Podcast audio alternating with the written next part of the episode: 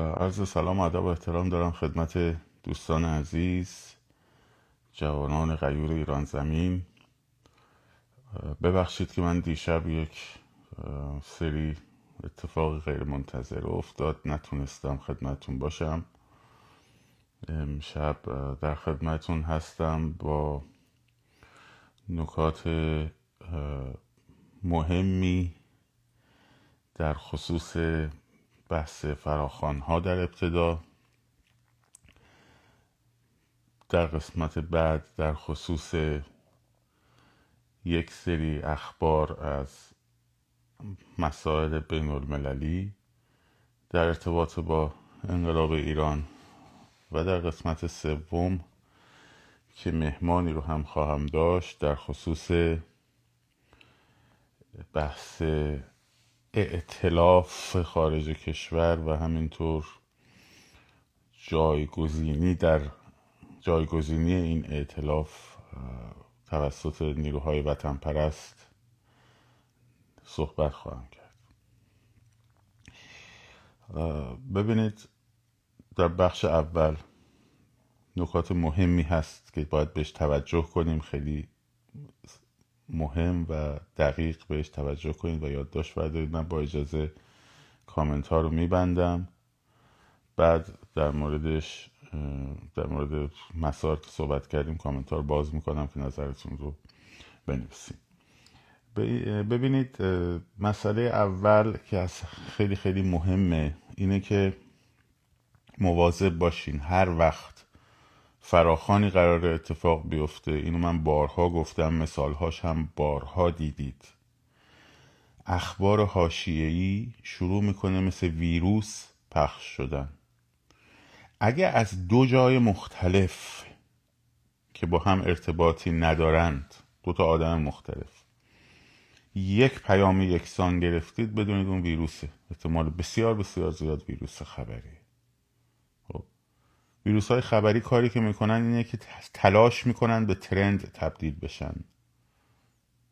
که فضای مجازی رو ذهنها رو ببرن به سمت اون ترند های ویروسی و از برنامه ریزی و فعالیت در مورد فراخان ها منحرف بکنن. اتفاقایی که تو این 60 70 روز هم بسیار افتاده بسیار هم دیدید.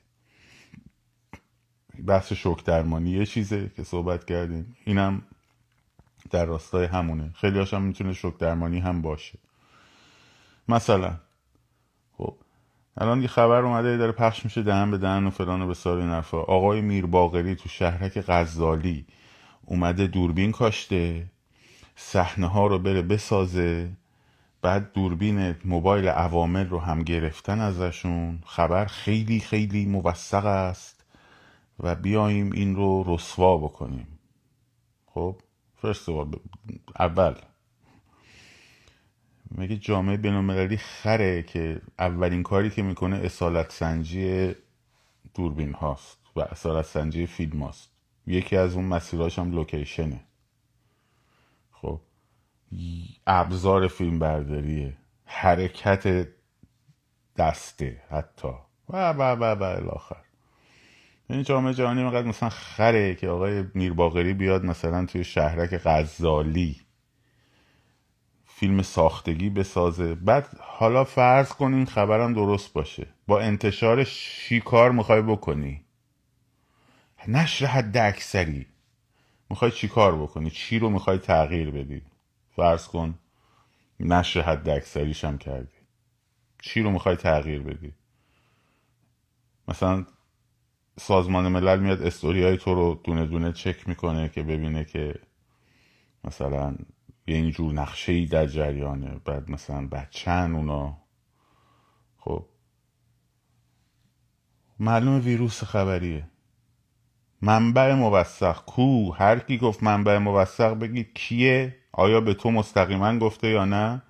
سوم سند و مدرکی براش داری یا نه؟ وقتی نیست بنداز دور. چی شد؟ دیروز قرار بود هیئت کمیته حقیقت یا برسه سفارت سوئیس درسته؟ دیروز بود دیگه. پریروز می‌گفتن فردا قرار کمیته حقیقت یا برسد به سفارت سوئیس. چی شد؟ کو؟ کجان؟ کیان؟ اینا پخش میشه؟ خب به عنوان ویروس خبری سایبر جوجه ها پخش می‌کنن. خب شما هم می‌بینی؟ میفرستی برای دوستت.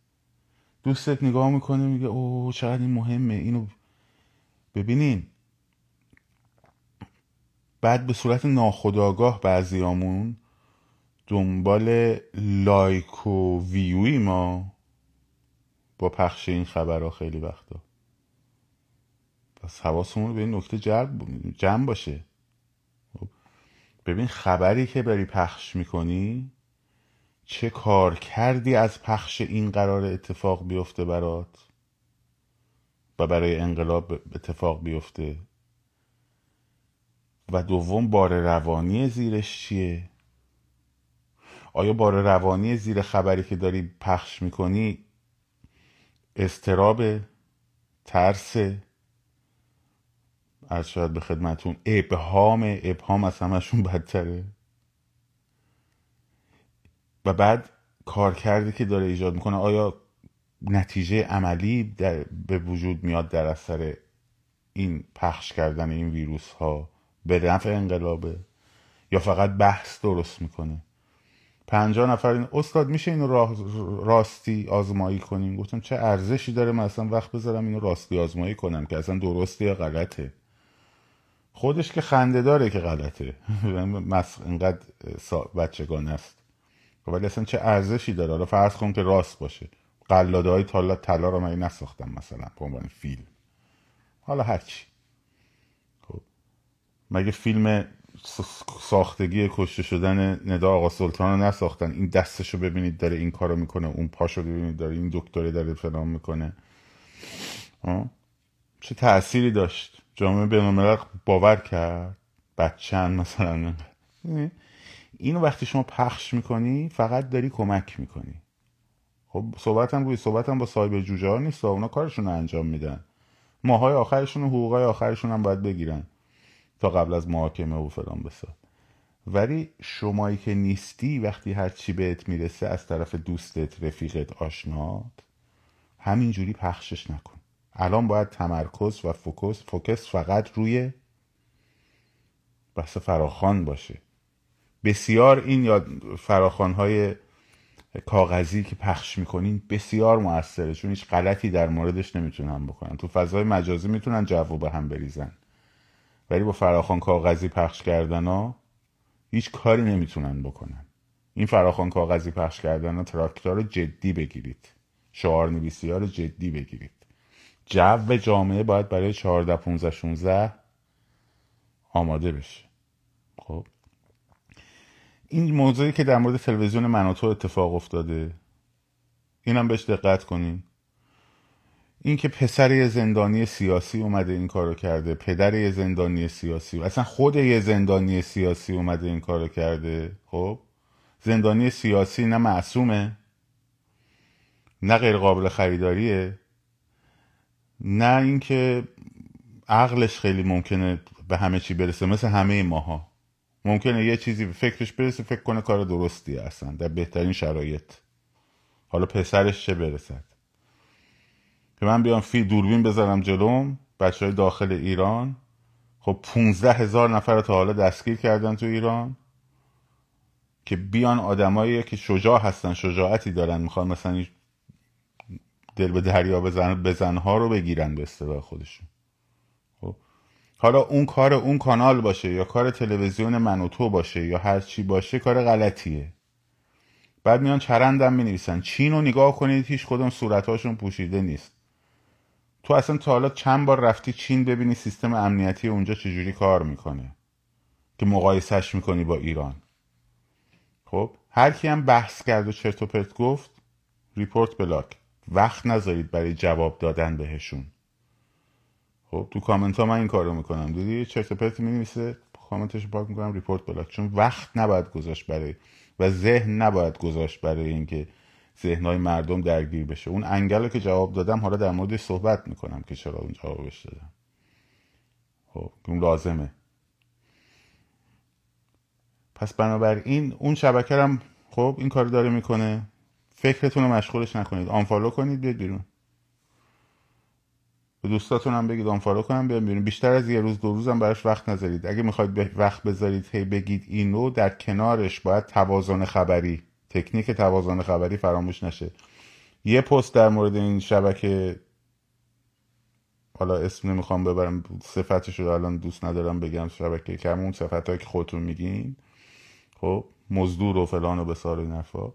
می‌خوای بذاری ده تا پنج تا شیش تا پست دیگه در مورد بعد استوری دیگه در مورد فراخان ها بذار. فراخان ها رو بچه ها هر یک ساعت یه بار استوری کنیم چون استوری ها به همه نمی‌رسه. باید تعدادش بره بالا. فراخان ها رو هر یک ساعت یک بار پستراشو استوری کنیم هیچ اشکالی نداره. خیلی هم خوبه. پنجاه تا بشه 20 تا بشه 40 تا بشه در روز. هیچ مسئله نیست. هر یه ساعت یه بار فراخوان ها رو استوری کنین. هشتک 14 15 16 هیچ اسم و آذر و مازر هم نمی‌خواد بهش اضافه کنی. هشتک 14 underline 15 underline 16 trend ش کنیم بفرستیم بره. پر باید بشه فضای. چجوری اونا فضای مجازی رو پر می‌کنن؟ شما هم باید فضای مجازیتون پر کنید. خب؟ پس توازن خبری الان باید به شدت به سمت خیابون بچرخه. به شدت به سمت خیابون بچرخه. خب؟ نکته بعدی من اینا رو سریع میگم تا برسیم به اون بحث اعتراف و این داستان. ببینید ما یه قشری داریم توی تهرون به خصوص تو شهرهای بزرگ و تهران.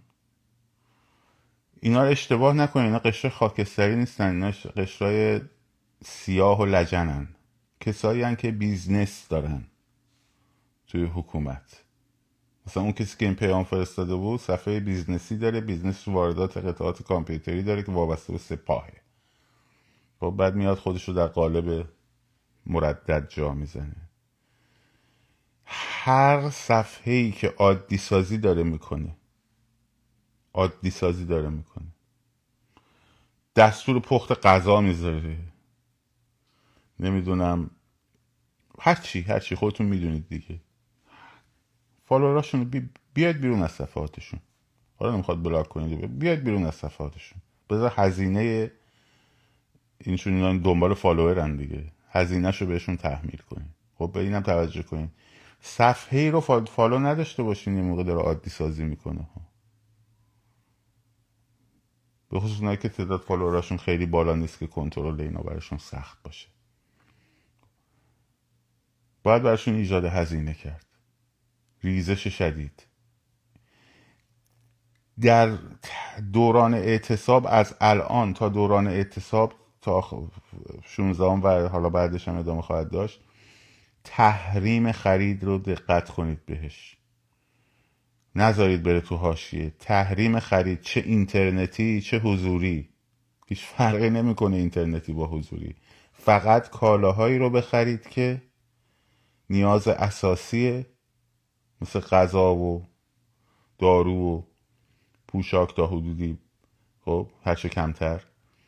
و از فروشگاه های محلی. فروشگاه کوروش و نمی‌دونم هایپر مال و اینا اصلا اصلا مطلقا.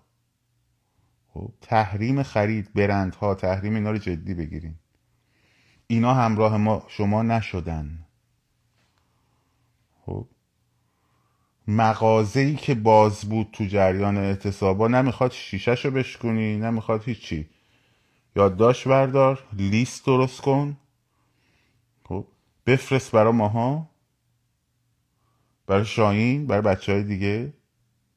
خب اعلام می‌کنیم ازشون خرید دیگه نمی‌کنین. یعنی طرف باید بفهمه به خصوص تو این سه روز مغازش باز بود یعنی دیگه هیچ کس ازش خرید نخواهد کرد پس به اینم توجه کنید نکته مهمیه. تحریم ها تحریم خرید رو فراموش نکنین لطفا. تحریم خرید رو فراموش نکنید لطفا. موضوع بعدی اتفاقاتی است که من ببینید چند روز پیشم در موردش صحبت کردم. خب چند روز پیش داستان اصلاح طلبی مدرن و جدید رو گفتم. ببین اینا مثل خندق عمل می‌کنن. جلوی قلعه خندق می‌کنن که ارتش فاتح که می‌خواد بیاد به قلعه حمله کنه بیفته تو این خندقه. بیفته تو جریان اصلاح طلبی. خب؟ صحبت کی بود من به شما گفتم رفراندوم بعد از سرنگونی؟ میری صفحه توانا رو می‌بینی این دومین بار داره از این حرکت ها می‌زنه. بنابراین دیگه مشخصی داره خط فکری کجا رو می‌بره جلو. خب. یه پست گذاشته در مورد نحوه تراکت پخش کردن تو بادکنک بعد تراکتایی که چاپ کرده نمونه می‌ذاره روش نوشته رفراندوم. کجای شعارهای تراکت های مردم که برای ما میفرستن؟ روش رفراندوم. بهتون گفتم خط فکری کشورهای عربی به خصوص عربستان سعودی اینه که نظام دموکراتیک و سکولار دموکراسی در ایران محقق نشه. یه چیز حداقلی باشه اگه بشه یه پادشاهی با دموکراسی حداقلی به وجود بیاد. سری دوستان پادشاهی ما رگای گردنشون نزنه بالاها. ما داریم صحبت قبل از انتخابات رو می‌کنیم. قبل از رفراند قبل از رفراندوم بعد از سرنگونی رو داریم می‌کنیم. رفراندوم بعد از سرنگونی تکلیف مشخصه. هر کس میاد نظرشو میده. طرفدارای پادشاهی هم میان نظرشون رو میدن رأیشون رو میدن برنده شدن سیستم رو تشکیل میدن بازنده هم شدن میرن اونی که برنده شده سیستمش رو تشکیل میده. خب؟ صحبت مال قبل این کشور عربی بسیار بسیار حراس دارن که نوع یعنی انقلاب ایران سرایت کنه به همه این کشورهای منطقه. که این اتفاق هم میفته و پادشاهی عربستان با اون سیستم اصلا اصلا دموکراتیک نیست یا اصلا بگیم دموکراسی حداقلی چیه؟ اصلا دموکراتیک نیست. یا امارات متحده یا اینا. خب بسیار از این قضیه میترسن. که سرمشق باشه برای مردم اینجا که بگن آره ما هم می‌خوایم. بنابراین خیلی طبیعیه که همه رسانه های وابسته به اونا تلاش بکنن که با یه گروه در درون حکومت که از قبل باهاشون در تماسن اصلاح طلبا از دوره که رفسنجانی رفت با ملک عبدالله شروع کرد به تنش زدایی کردن و دست و دست هم وارد کنفرانس سران اسلامی شدن از همون موقع اینا با هم در ارتباط ارگانیکن. خرج تحصیل پسر آقای مهاجرانی رو چرا عربستان سعودی باید بده؟ یکی دوتا هم نیستا. بخوام بگم باید تا صبح همجا بشینم بگم برات شمس الواعظین چجوری در ارتباطه اون یکی چجوری در ارتباطه اون یکی چجوری خب. اینها تمام تلاششون اینه که با سرمایه گذاری رو اینا انقلاب و سزارین کنن. بیان بگن که آقا حالا ما چرا باید کشته بدیم هزینه بدیم انقلابمون؟ کسایی که اصلا تو خیابون هم نیستن تا حالا هم نبودن. جوونامون. و کدوم جوونت کشته شده؟ پسرت بوده؟ برادرت بوده؟ هیچ کدومشون این خزینه ها ندارن. جوونامون کشته بشن. خب وقتی حکومت قبول می‌کنه تحت نظارت بین سازمان های بین المللی رفراندوم برگزار کنه و اصلا همونی بشه که شما می‌خواین. جمهوری اسلامی کلا بره و و و و. خب اینا همه هوا اصلاح طلبای حکومتی که در اون حکومت همه داستانشون اینه که این اصلا داستانشون شاید حفظ جمهوری اسلامی هم نباشه گفتم قبلا. منابع قدرت و ثروت رو در دست خودشون نگه دارن. این همه سال مف خوردن بازم این مفخوری هاشون رو ادامه بدن. خب کشور عربی هم دوست دارن. آره اینا بیان سر کار که یه دموکراسی حداقلی حداقلی رفرمیستی انجام بشه. بگن آقا یک رفرم بزرگی شد در پی انقلاب و حکومت به صورت مسالمت آمیز رفت کنار و فلان و بسار اینا آمدن. فریب این بازی رو نمی‌خوریم. برای همین هر شبکه کانالی صفحه که این مدل نگاه ها رو داره رواج میده اصلا نبینید. دنبال نکنید. ذهنتون بندازیدش کنار بندازیدش کنار. بحثم در موردش نکنید الان جامعه بین الملل بحث رژیم چنج بسیار بسیار جدیه بسیار جدیه. تبدیل به سیاست دیروز آقای مکرون اومد اینجا. و موضوع هم موضوع ایران بود. یه چیزی شبیه گوادالوپ هیئتی از اتحادیه اروپا هم اومدن.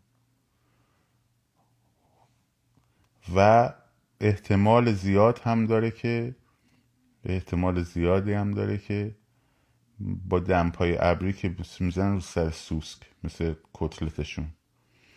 اینها رو هم به خصوص مراکز هستهشون رو بزن این به مفهوم جنگ نیست بی خودی هم جواب نگیرتتون آی جنگ بشه کشور خارجی هیچ ارتشی قرار نیست وارد ایران بشه. قرار اینا رو یه مقدار تعداد کتلت ها رو ببرن بالا. خب اندازه و تعداد کتلت ها قراره بره بالا. این اتفاق هم احتمالا در پوشش انرژی اتمی خواهد افتاد در جریانه تعداد کتلت ها ممکنه بره بالا. مثلا ممکنه شک کنن که زیر میز فلان مقام هم یه انقدر اورانیوم وجود داره دیگه. چرا نه؟ آدم بهتر خطر نکنه اونم کتلت کنه. اینه که اگر این اتفاق افتاد که حالا در موردش صحبت می‌کنیم بعدا اگر که بیشتر چیز شد جلوتر رفت. خب این با آرتوپی فرق داره. ها این یه داستان آرتوپی یه داستان دیگه است این یه داستان دیگه است. اون موقع بهتون میگیم که این قضیه خیلی خیلی به نفع انقلاب هست. نگرانش نباشید. یادتون باشه در مورد اعتلاف به شما گفتم. خب گفتم که متاسفانه البته همه چی هم گردن خارج نیست خیلی از ما هم در داخل ایران خیلی از بچه داخل ایران هم دامن می‌زنن به این مشکل. به چه معنی؟ شما الان نگاه کن یه فراخان قبلا پنج آذر دادن چهارم تبلیغش کردن سوم تبلیغش کردن. حالا البته سوم جاشو مشخص کردن از یه هفته قبل می‌گفتن. یه دونه آقا فراخان باید از دو هفته قبل روش کار بشه. آخه برای چی میان مردم رو دل سرد می‌کنین خب. خیلی هم سایبر نیستن و شیلوک هولمزن. شیلوک هولمز های درونه که هممون داریم. بعد فراخان میدم برای 14 15 16 آقا دو هفته برای چی فاصله انداختین؟ آخه انقلاب چرا سرد می‌کنی؟ همون آدمه میگه ها. نه اینکه اونو یه سری بگن اینو یه سری بگن. نه همون آدمان.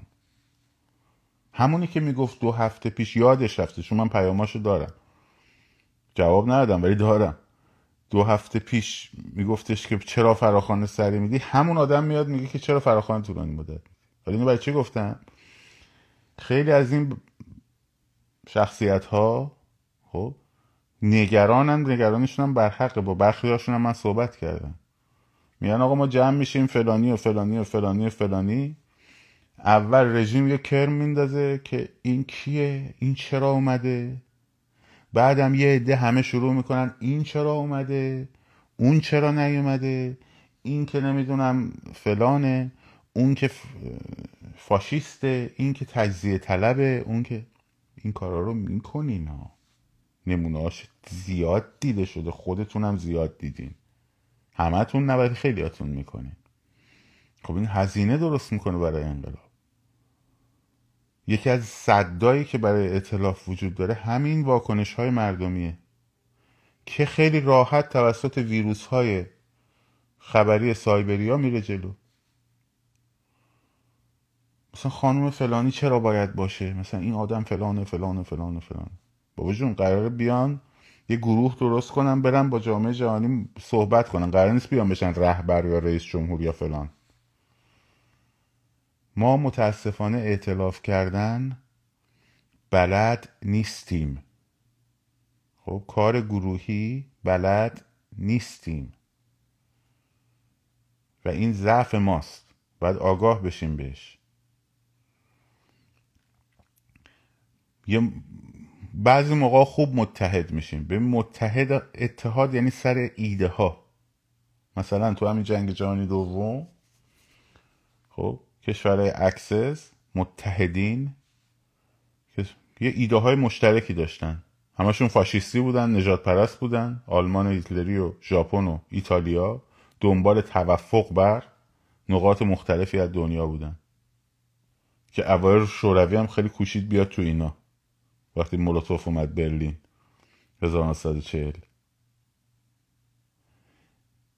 خب این که نشد البته.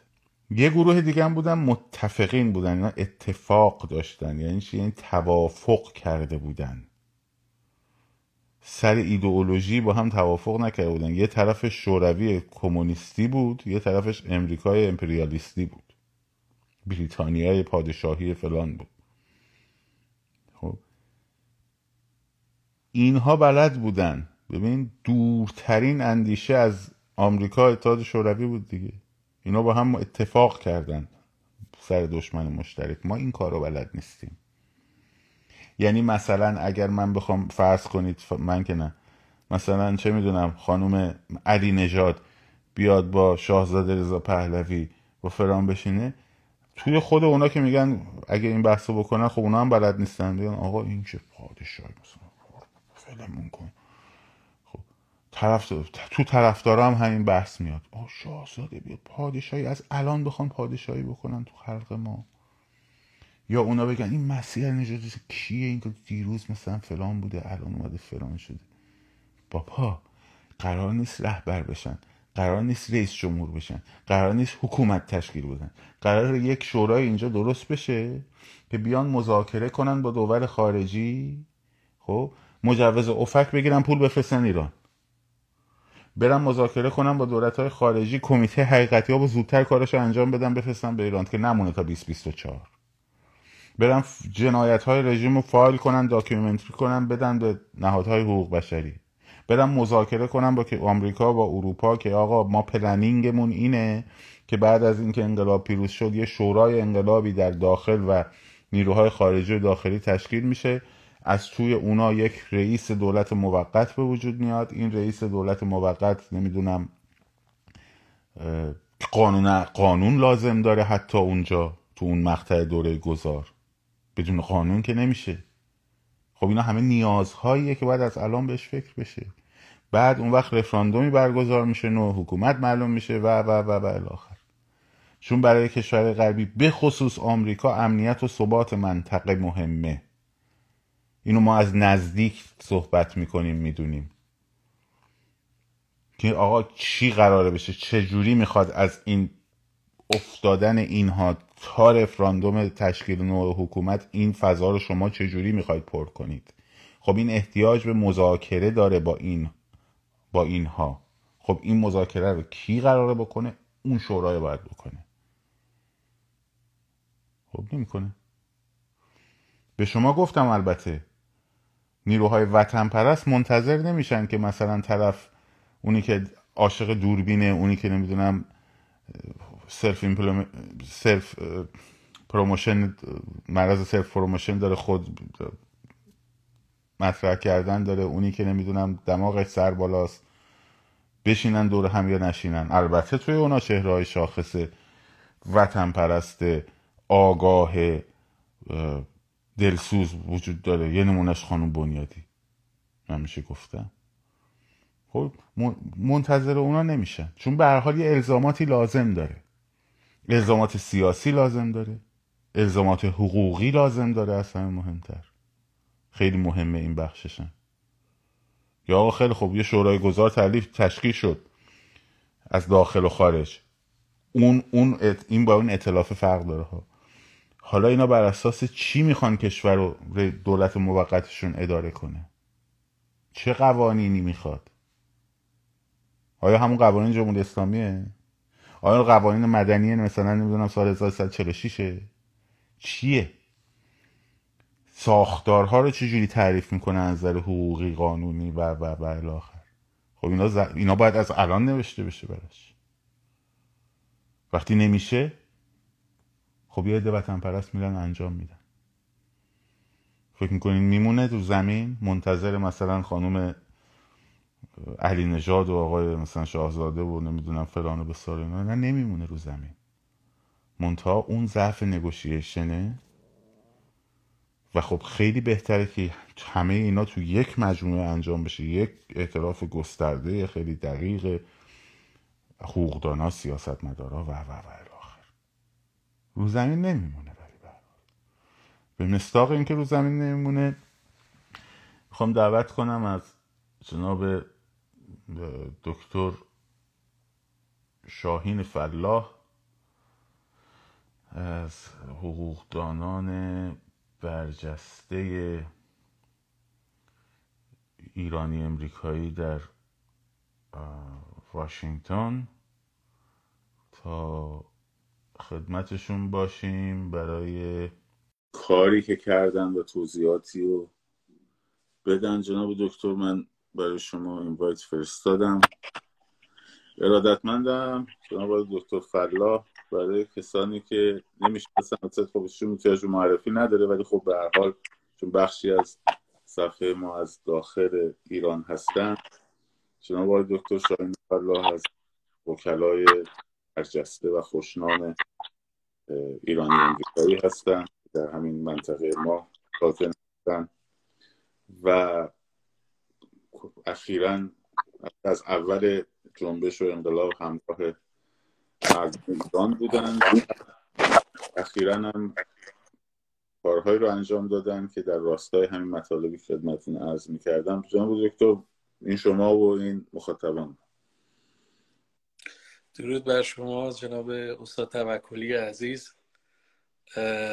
ممنون از اینکه از بنده دعوت کردید که خدمتون باشم.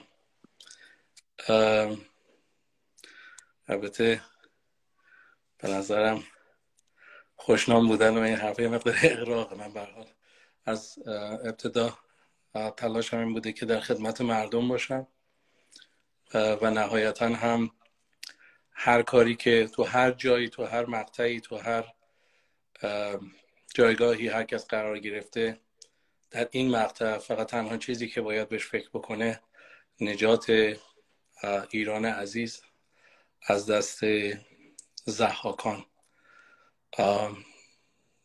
زحاک اصلی و بقیه مارهای اون زحاک اصلی دو تا, دو تا مار به دوشش بودیشون ماشاءالله. مارها دارن به اجده ها برحال ما از روز اول سعی کردیم در خدمت دوستان باشیم. حالا درست است که از وطن دور هستیم ولی تلاشمون این بوده که به لحاظ حقوقی تلاش بکنیم اون ساپورت های حقوقی رو که می‌تونیم برای مردم داشته باشیم. خب ابتدا به ساکن روزهای اول ابتدا در فاز اول اعتراضاتی که بود شرکت مگا اومد و یه مقداری محدود کرد. مقدار خیلی زیادی محدود کرد طوری که دسترسی به اینترنت واقعا خیلی سخت بود مخصوصا توی پلتفرم هایی که تحت نظر مگا بود. خب ما اومدیم و طرح دعوایی رو شروع کردیم که بلافاصله خود شرکت مگا ریچ کرد و توضیح داد که تلاششون این بوده که کاربرای ایرانی رو تو یک فضای دیگر من خیلی حالا تو کامپیوتر و تکنیکال وارد نیستم ولی مثل اینکه تو یک فضای دیگر برده بودن که اون فضا تا 20 هزار تا 20 میلیون شماره رو می‌تونست ساپورت بکنه و تعداد شماره ها 65 میلیون بود. حالا به حال بعدا سعی کردن اینو ایمپروو بکنن. ما خیلی خیلی باور نکردیم حرفشون آنچنان ولی در اون مقطع چاره غیر از این نبود چون پروف آنچنانی هم در اون مقطع نداشتیم. ولی خب حداقل این تونستیم از یک مرحله گذر بکنیم. به حال در این مقطع نانپرافیت های خیلی زیادی بودن که تلاش کرده بودن به حال به ایران کمک بکنن. به خانواده هایی که به حال عزیزانشون از دست داده بودن یا کسانی که به حال توی اعتراضات کارشون رو از دست داده بودن. تلاش کرده بودن به لحاظ مالی حالا به این افراد کمک بکنن.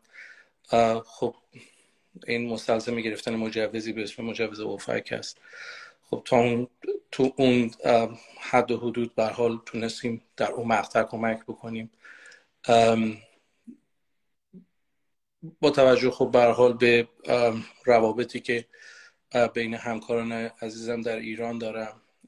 به حال من یک مقطعی در ایران وکیل بودم و اعضای کانون وکلا و بعضی از قضات به حال هنوز که هنوز با بنده جورایی در ارتباط هستن.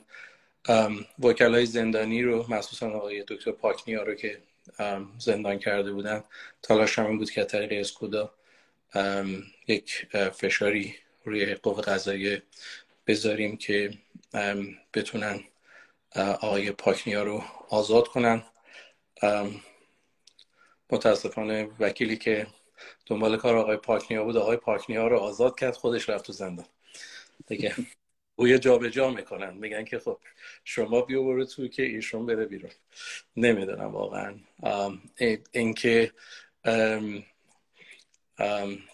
مزد وکیل رو با زندان با گلوله و با مشت لگت بدن در زندان واقعا خیلی این واقعا خیلی چیز سنگی نیست متاسفانه. و این دلیل اصلیش همین هست که خب به حال بحث حاکمیت قانون که مسئله اصلی هست بحث حاکمیت قانون در ایران وجود نداره. حالا جهت اطلاع شما ما در ایران مثل سپاه که اومد در موازات ارتش قرار گرفت اینها اومدن یک سپاه حقوقی هم در کنار کانون وکلا درست کردن. که معروف به مرکز مشاوران. مرکز مشاوران مستقیما زیر نظر قوه قضایی است. یعنی پروانه هایی هم که به اینا داده میشه زیر نظر قوه قضایی است. یک رئیسی هم دارد به اسم آقای عبدالیان پور. عبدالیان فرد هم چه اسمی دارنش و از روز اول شروع کردن به خوش خدمتی کردن که ما از کسانی که به زندان رفتن دفاع نمی کنیم. ما نمی‌دونم پشت حاکمیت بستدیم پشت رژیم حالا نظام یه حرفایی که میزن خود کانون وکلا یک سازمان مستقل هست که سازمان مستقل کانون وکلا از زمان سید هاشم وکیل از زمان دکتر مصدق بوده و ارزم به خدمتون که همیشه تلاشش بر این بوده که استقلال خودش رو از قوه قضایی حفظ بکنه ولی متاسفانه سیستم های تمامیت خواهی هیچ چیز مستقلی رو نمی‌تونن تحمل بکنن. این شد که اخیرا حتی انتخابات هیئت مدیره کانون وکلا که برگزار شد انتخابات کانون وکلا رو هم قوه قضایی اومد کاری کرد که پنج نفر از منتخبین خود وکلا رو برداشتن. که پنج نفر رو که از دست نشانده های خودشون بودن و ته لیست حالا ته لیست که بعد از یعنی توی نفرات بعدی قرار می گرفتن رو آوردن بالا و جالب اینجاست که رئیس کانون وکلا از یکی از اون کسایی است که اصلا رأی نیاورده بود و اومده بیرون و الان شده رئیس کانون. وکلا دکتر در این بله. من قطع می‌کنم. در خصوص فعالیت اخیرتون اگه که توضیح بدین که این بله. من دارم, دارم نمیرسونم به اینجا که کارهایی که انجام شده تا برسیم. به حال این اتفاقات افتاد. به اینجا ما رسیدیم که خب متاسفانه خیلی از همکاران وکیل ما در ایران کاری آنچنان متاسفانه ساخته نیست به دلیل اینکه حتی اگر اعلام وکالت هم بکنند این اعلام وکالت رو نمیپذیرند بعضا خود وکیل رو در زندان می‌کنن به این نتیجه رسیدیم که بهتر هست که بیایم و یک شورایی رو در خود خارج از ایران توسط حقوقدانایی که در ایران نیستن. و دست و دولت به راحتی بهشون نمی‌رسه. شروع بکنیم و رایزنی بکنیم و یک تعدادی از وکلا رو دور هم جمع بکنیم. نه چون ما که در ایران که خب نمی‌تونیم دفاع در محاکم ایران که نمی‌تونیم بریم دفاع بکنیم. بیشتر به دنبال این بودیم که بتونیم support حقوقی بدیم برای زمان گذار. چون چیزی که خیلی مهم هست این است که انقلاب چیزی است که به حال داره اتفاق افتاده و هر روز داریم می‌بینیم که خود رژیم هم دچار ترس بسیار زیاد شد. من هر شب live های شما رو دنبال می‌کنم. واقعا لذت می‌برم از از بیان شما و از تحلیل هایی که شما میفرمایید. انقلاب اتفاق افتاده. حالا این, این, این انقلاب الان تو کدوم فاز هست؟ شما که در مسائل سیاسی خبره تر هستید بهتر می‌دونید که الان توی کدوم فاز هست. ولی به هر حال از این فازها حرکت می‌کنن و می‌رسه به اون جایی که باید برسه. حالا سوال اینجاست که وقتی که به اونجا برسه اون خلع قانونی اون مقطع رو باید ما چجوری پر کنیم؟ اتفاقی که در شورش سال 57 افتاد این بود که این خلع پر نشد و صادق خلخالی اومد و همه رو از دم تیغ رد کرد. چه اون کسی که گناهکار بود چه اون کسی که بیگناه بود. و به دلیل اینکه اصلا قانونی وجود نداشت آمدن و, چون مردم اصلا نمی‌دونستن اطلاعی نداشتن اگر دقت بکنید مصاحبه هایی که در زمان سال 57 یا سال 58 بوده میان میگن میگن که شما به انقلاب اسلامی رأی دادید یا نه. بعضی میگن بله بعضی میگن نه. میگن چرا؟ میگن ما نمی‌دونیم چیه این انقلاب اسلامی. اسلامی. جمهوری اسلامی. به دلیل اینکه اصلا یک یک یک ملغمه ای بود از جمع مت... من میشه میگم جمع نقیزین بوده. توی فقه اسلامی خودشون میگن جمع نقیزین اسلام که نمی‌تونه جمهوریت بیاره. یعنی دو چیز نقض که جمع نقیزین رو آورده و کسی نمی‌فهمید این چیه. اینها چیزهایی بود که در گذشته اتفاق افتاد و باعث شد که ما بشینیم فکر بکنیم که خب قرار هست این این خلاها چطور جبران بشه. مردم ما چه می‌خوان؟ قطعا حقوق بشر و آزادی های فردی و آزادی های اجتماعی و سیاسی. بحث اقوام هست بحث اقلیت های مذهبی هست بحث تنوع نژادی تنوع زبانی و تنوع مذهبی هست در ایران که باید به هر حال به همه اینها بها داده بشه و حرف همه اینها شنیده بشه. بحث ارزم به خدمتون که جناهای مختلف سیاسی هست که خب به حال بر مبنای اجندایی که دارن می‌خوان حرکت بکنن.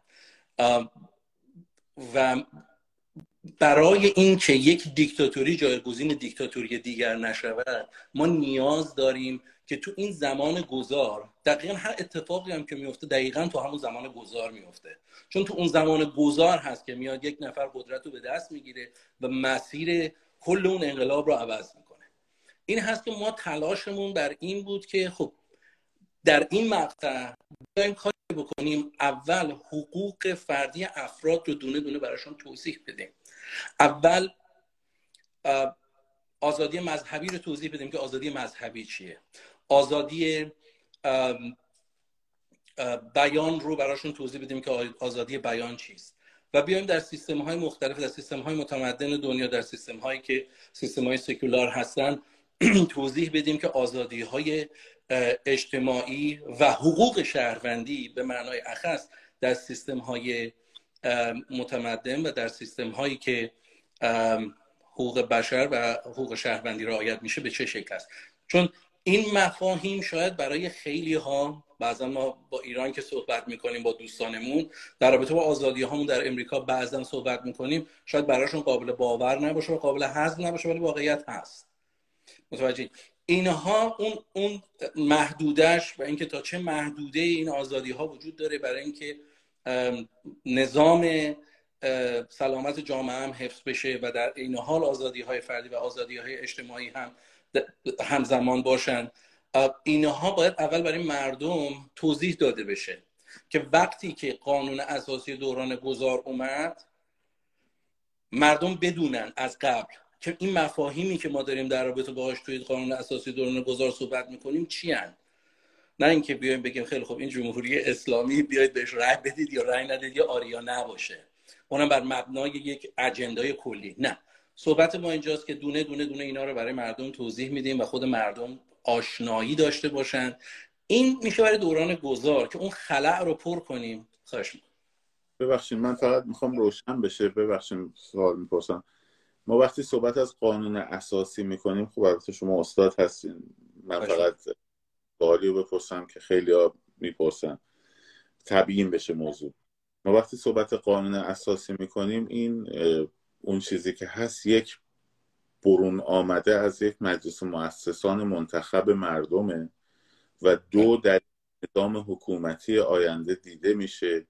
یعنی این بله. چیزایی قانون اساسی می‌شناسیم اینه. اگر اشتباه تبیین بفرمایید یا اسم دیگری به جای قانون اساسی برای این چیزی که شما دارین تدوین می‌کنین آیا بهتر نیست اسم دیگری رو انتخاب کنیم که شبه ایجاد نکنیم یا اگر این شبه اساسا اشتباهه شما بفرمایید.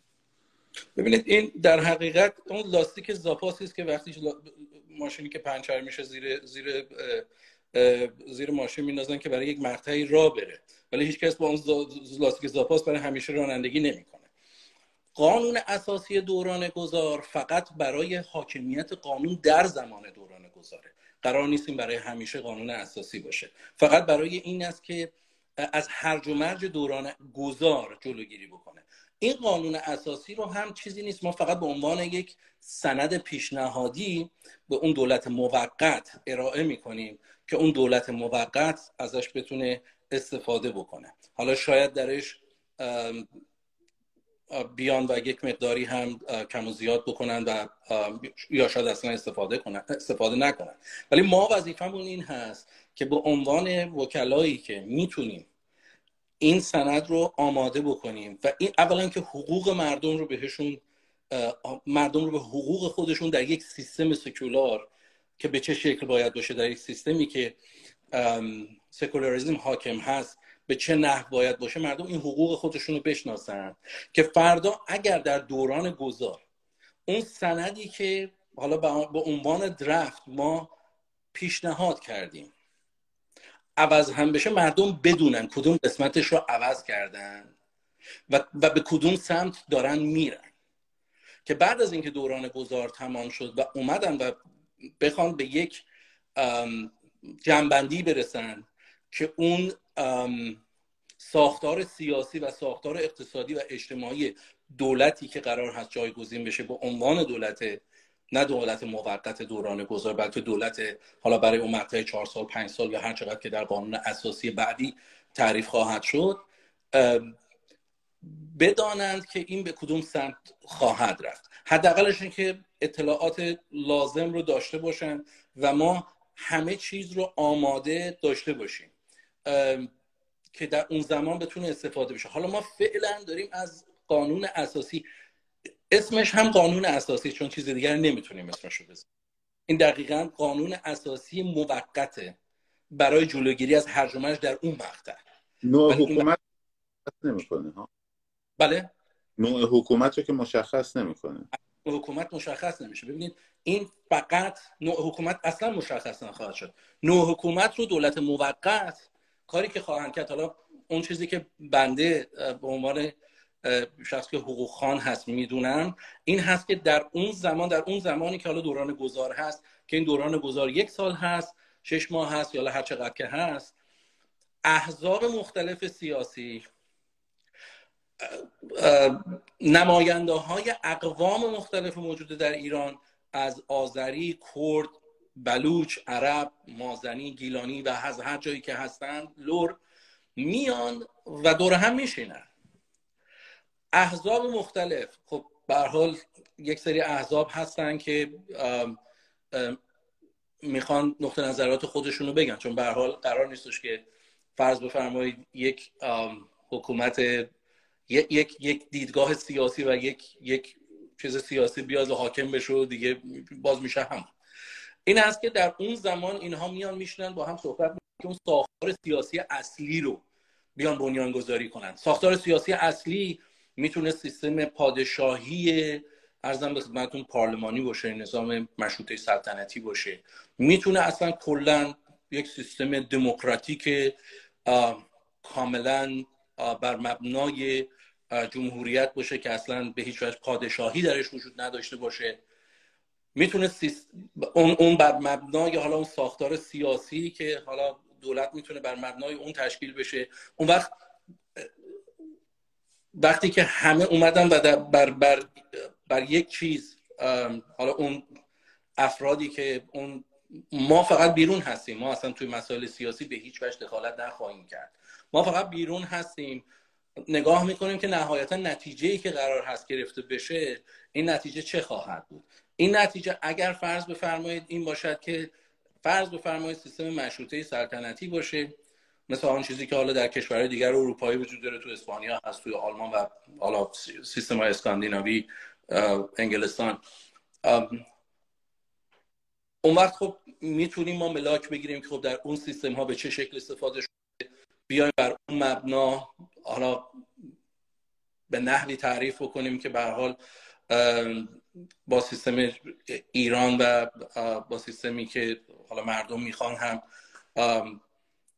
ارزم به خدمتتون که تطبیق بکنه.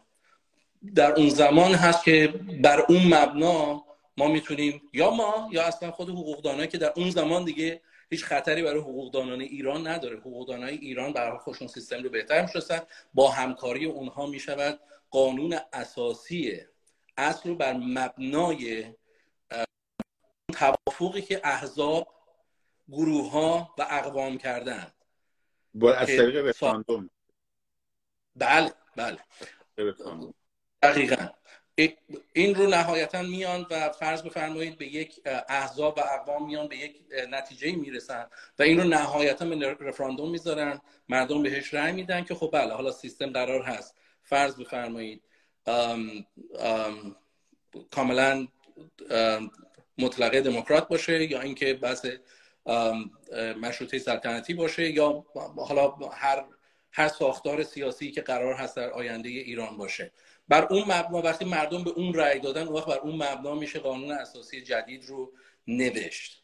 ولی دخالتی در امور سیاسی ما نخواهیم کرد. ما کارمون این هست که فقط نگاه کنیم احزاب صحبتاشون رو بکنن. شاید به عنوان میانجیگری خب به حال ما تخصصمون هم توی حال شخصا خود من تخصص میانجیگری هم هست. شاید بین احزاب یک سری اختلافات باشه. شاید بشه از اون مکانیزم ارزم به خدمتون که میانجیگری استفاده کرد برای اینکه اختلافات بین احزاب و بین اقوام باعث نشه که این انقلاب به سمت انحراف بره. بنابراین ابزاری که در دست ما اون چیزی که هست تخصص ماست که به عنوان ابزار می‌خوایم استفاده بکنیم. برای اینکه انقلاب مردم ایران به سمت سکولاریزم بره و به سمت جمهوریت بره نه به سمت جایگزین کردن یک دیکتاتوری با یک دیکتاتوری دیگر. من از شما سوال زیاد دارم. شما خب می‌دونم خیلی فرصتتون محدوده ولی چون لایو هم زمانش محدوده احتمال داره تا چند دقیقه دیگه قطع بشه.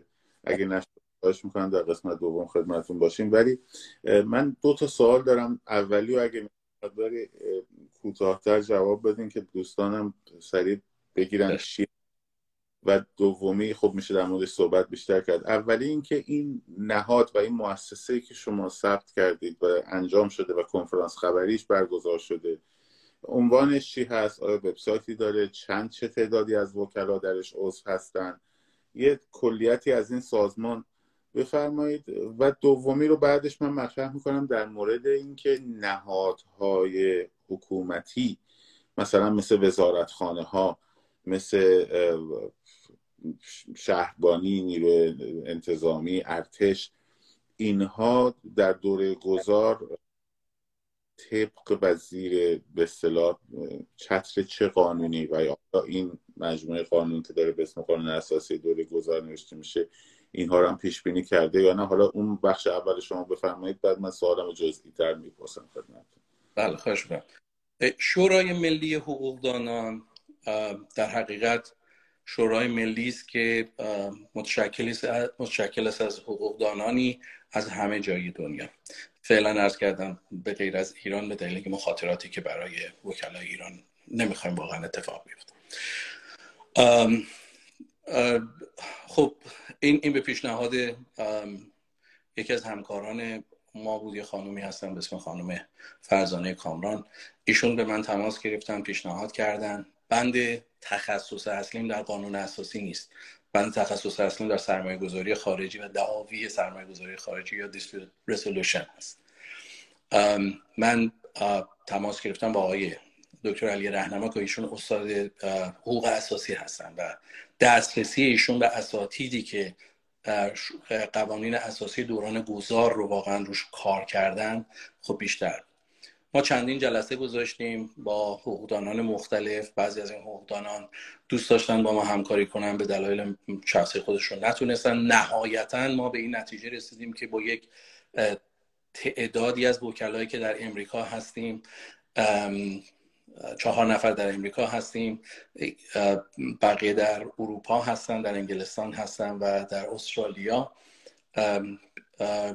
این رو به عنوان یک مؤسسه غیر انتفاعی یا نام پرافیت ثبتش بکنیم. امشب آقای رهنما با, با شبکه منوتو مصاحبه هم داشتن. یه سوالی هم کرده بودن که آیا fund این از کجا میاد؟ پول این از کجا میاد؟ پولش خودمون داریم میدیم.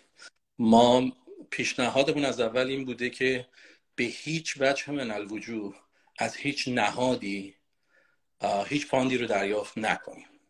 فعلا خودمون بنده آقای رهنما و بقیه اعضایی که فعلا هستیم ده دوازده نفری که هستیم فعلا خودمون داریم این هزینه ها رو پرداخت می‌کنیم. حالا شاید بعدا fundraising بذاریم مردم اگر بخوان بتونن کمک بکنن. ولی آم آم چیز اون هدف اصلی ما این بوده که از اینکه از های حتی دولتی حتی از دولت آمریکا میش fund ی نگیریم. که گروه هایی خیلی اسنیکی وارد نشن خیلی با به صورت چه میگن؟ واژه فارسیش رو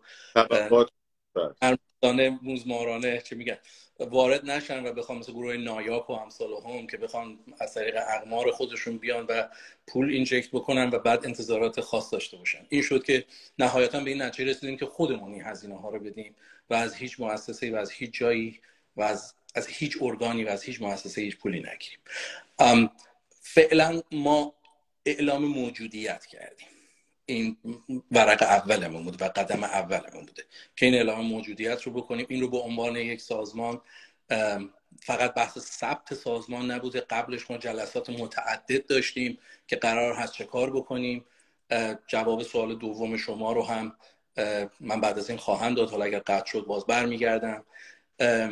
تمام صحبت های ما بر این مبنا بود که ما یک شورت ترم گول یک چیز کوتاه مدت یک هدف کوتاه مدت که هدف بلند مدت رو در, در نظر گرفتیم. چیزی که خیلی خیلی خیلی مهم هست تو هر تو هر سیستم قانونگذاری بحث قانون اساسی که قانون اساسی چیزی که تمامی قوانین بر مبنای قانون اساسی حرکت می‌کنه. بعد اول خود قانون اساسی به عنوان foundation باشه که بقیه قوانین هم بر مبنای اون بره جلو. سوالی که مطرح شد که بله حالا حالا قانون اساسی okay ولی در این دوران گذار مثلا فرض بفرمایید که نیروی دستور عمل می‌خواد که وقتی مجلس نیست اینا هم باید براش در موردش دیده بشه دیگه. بله بله, بله. اون اونها رو به عنوان دقیقا جز مواردی هست هست پیشنهاد بکنی. چون خیلی که من علت این که می‌پرسم اینه. یکی از دقدقه هایی که یه عده واقعا دارن واقعا دارن یه هم پشتش قایم میشن. البته هر دو دستم هستن. اینه که آقا چه اتفاقی قرار بیفته؟ چجوری باید این شیرازه به صلاح حکومتی که می‌خواد امنیت و ثبات و برقرار کنه از دست نره؟ چجوری به دیکتاتوری منجر نشه؟ وزارت خونه ها چی میشن؟ پلیس چجوری میشه؟ این مسائلیه که خیلی در موردش سوال میشه و هیچ کس هم بهتر از شما نمی‌تونه اینا رو توضیح بده که مردم واقعا بدونن. و چرا نباید با پنجاه هفت این قضیه مقایسه بشه اصلا اساسا؟ این مسائل بر همین مهم.